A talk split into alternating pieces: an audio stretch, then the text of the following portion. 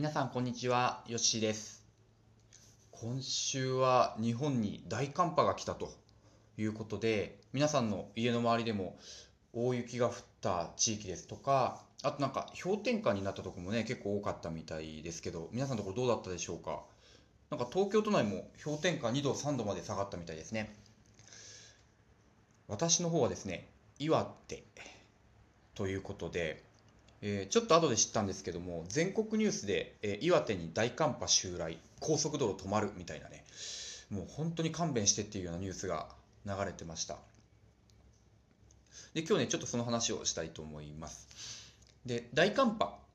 といってもですね、まあ、アラスカですとかロシアみたいに氷点下マイナス20度とかね、凍らないのはウォッカだけみたいな、そういう話ではなくて、まあ、そこまでは下がらなかったですけども、マイナス7度ぐらいまで下がったんですね、夜。で、まあ、私、これまで大阪や神奈川に住んでましたんで、まあ、久々に本当に痛い寒さを感じると。まあ、職場に行く時も肌が痛いな、ピシピシと刺さるようなね、痛みを感じながら仕事に行ってたんです。で、大家さんからですね、まあ氷点下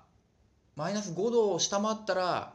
ちょっと水凍るかもしれないんで気をつけてくださいねって言われてたんですよ。その時は水抜きというのをしてくださいと。まあ、あの寒いとこに寒冷地に住んでる方はご存知だと思うんですが、まあ、水道の水をですね元栓から閉めることで、まあ、凍るも何も水がないよっていう状態にするのが水抜きです。これを、まあ、夜の間ね寝る前にするように心がけていたんですけども、まあ、この大寒波でですねちょっとひどい目に遭いまして日中に凍りました。まあ夜元栓閉めてで朝ちょっと準備するために水使ってそのまま自宅を出たんですよね。で会社で仕事をしてで夜終わってから「ああ疲れた」っつって帰ってきて、まあ、水道を出すと。そうするとですねうんともすんとも言わないわけです。ん？出ないぞと。うんこれ何が起きてると思ってですねシャワールームの方行ってみたんですね。そしたらもうシャワールームはですねもうシャワーヘッドがこう凍ってこびりついてましてもうピクリとも動かせない、うん、これ映画とかであの南極基地とかでこうなってるの見たことあるなみたいな。なんか異常事態の時にあるでしょ？シャワーヘッドが全く手に取れないやつでしょ？みたいな風になってまして、えーピクリとも動かない。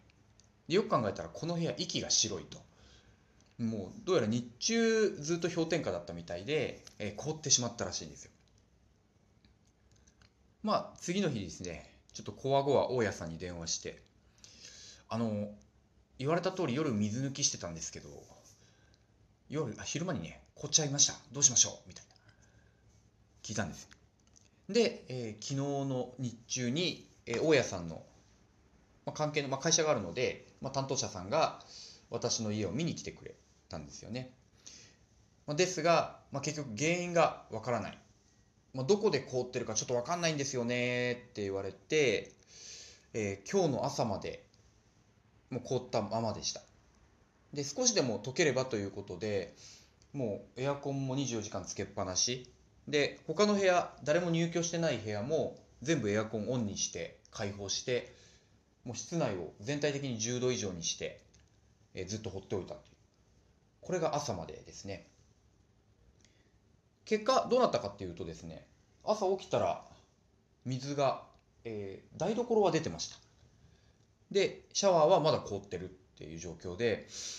まあこの料理ができるようにはなったけどまだ自宅でシャワーは浴びれないっていうのが続きそうです、近くに快活クラブがあるのでこの1週間で3回行ったんですかね。シャワーを浴びるためだけに、うん、漫画以外で漫画喫茶に行くっていうのは初めてじゃないかなと思いますね。なのでこれいつまで続くのかななんですけどできれば今日中に解けていただいて、まあ、少しでも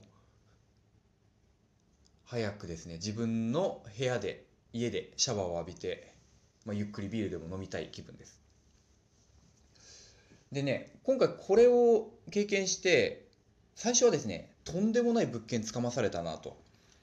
まあお化けが出る物件も嫌ですけど水が出ない物件はリアルに嫌ですね。久々でした。あそうかライフラインの1個が断たれるって結構大変だなって思うんですよね。衣食足りて礼節を知るっていう言葉が中国の言葉にありますけどもやっぱ食べるとかね寝るとかそう生活脅かされるとちょっと余裕がなくなってしまうっていうのは本当この1週間で体感しました。ただあの同時になんですけどもこの水出ないなって時になんかちょっとすごい意識が集中したなっていうのもいい意味でね捉えてるんですよね。例えばあの皆さんここ数年来で水がないっていう経験少ないと思うんですよ。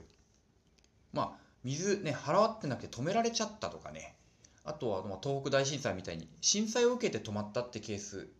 その現場の方はね経験してると思うんですけど何事もなく止まる。まあこれもトラブルといえばトラブルなんですけど、まあ、なかなかないと思うんですよね。でその時になんか普段使ってないこの頭の端っていうんですかね。がピキピキって動く気がしてで2つあったんですよ。一つはなんでこんな目にあったんだろうって。俺が何か悪いことしたかと。まあちょっとシェアハウス選んでる時点でちょっと自業自得だって何人かから言われてるんですけどなんかしたのかな？俺が悪いのかな？とかまあ、なんていうんですか？かっこよく言えばこの運命を呪うみたいな。いうふうに考えるのが半分とでもう半分がいやこれは絶対にラジオトークのネタになるなとかあこれ職場に行ったらこの話題ちょっと早速同僚に話そうみたいな話のネタができたなっていう感覚もあったんですよね。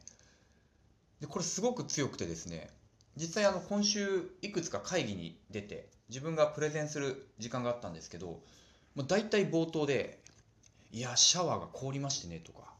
家帰ると息が白いんですよ」みたいな話をまあその都度出してました、まあ、テレビ会議なんでねどんな反応されてるか怖くて想像もできないんですけどもまあ何かしらこのアイスブレイクなのか凍ってしまうか分かんないですけど、まあ、そういうきっかけにはなったと思います。うん、っていうねその頭の中が2つに分かれたっていうのをすごく感じたんですよ。で、まあ、何が言いたいかっていうとですね、まあ、仕事にくっつけるとなんかこう突然何かが起きた時にえなんでこうなっちゃうのとかあこれはダメだなっていう頭とあこれはちょっと使えそうだなっていうね。あこれはその危機の中からチャンスが生まれたかもしれない。ピンチはチャンスって言葉ですよね。それをこのシャワーが凍っちゃうとか水道出ないっていうところからすごく意識できました、うん、なのでまあ本当に自分の家で起きた一個のトラブルですけどこれが仕事で働く中でも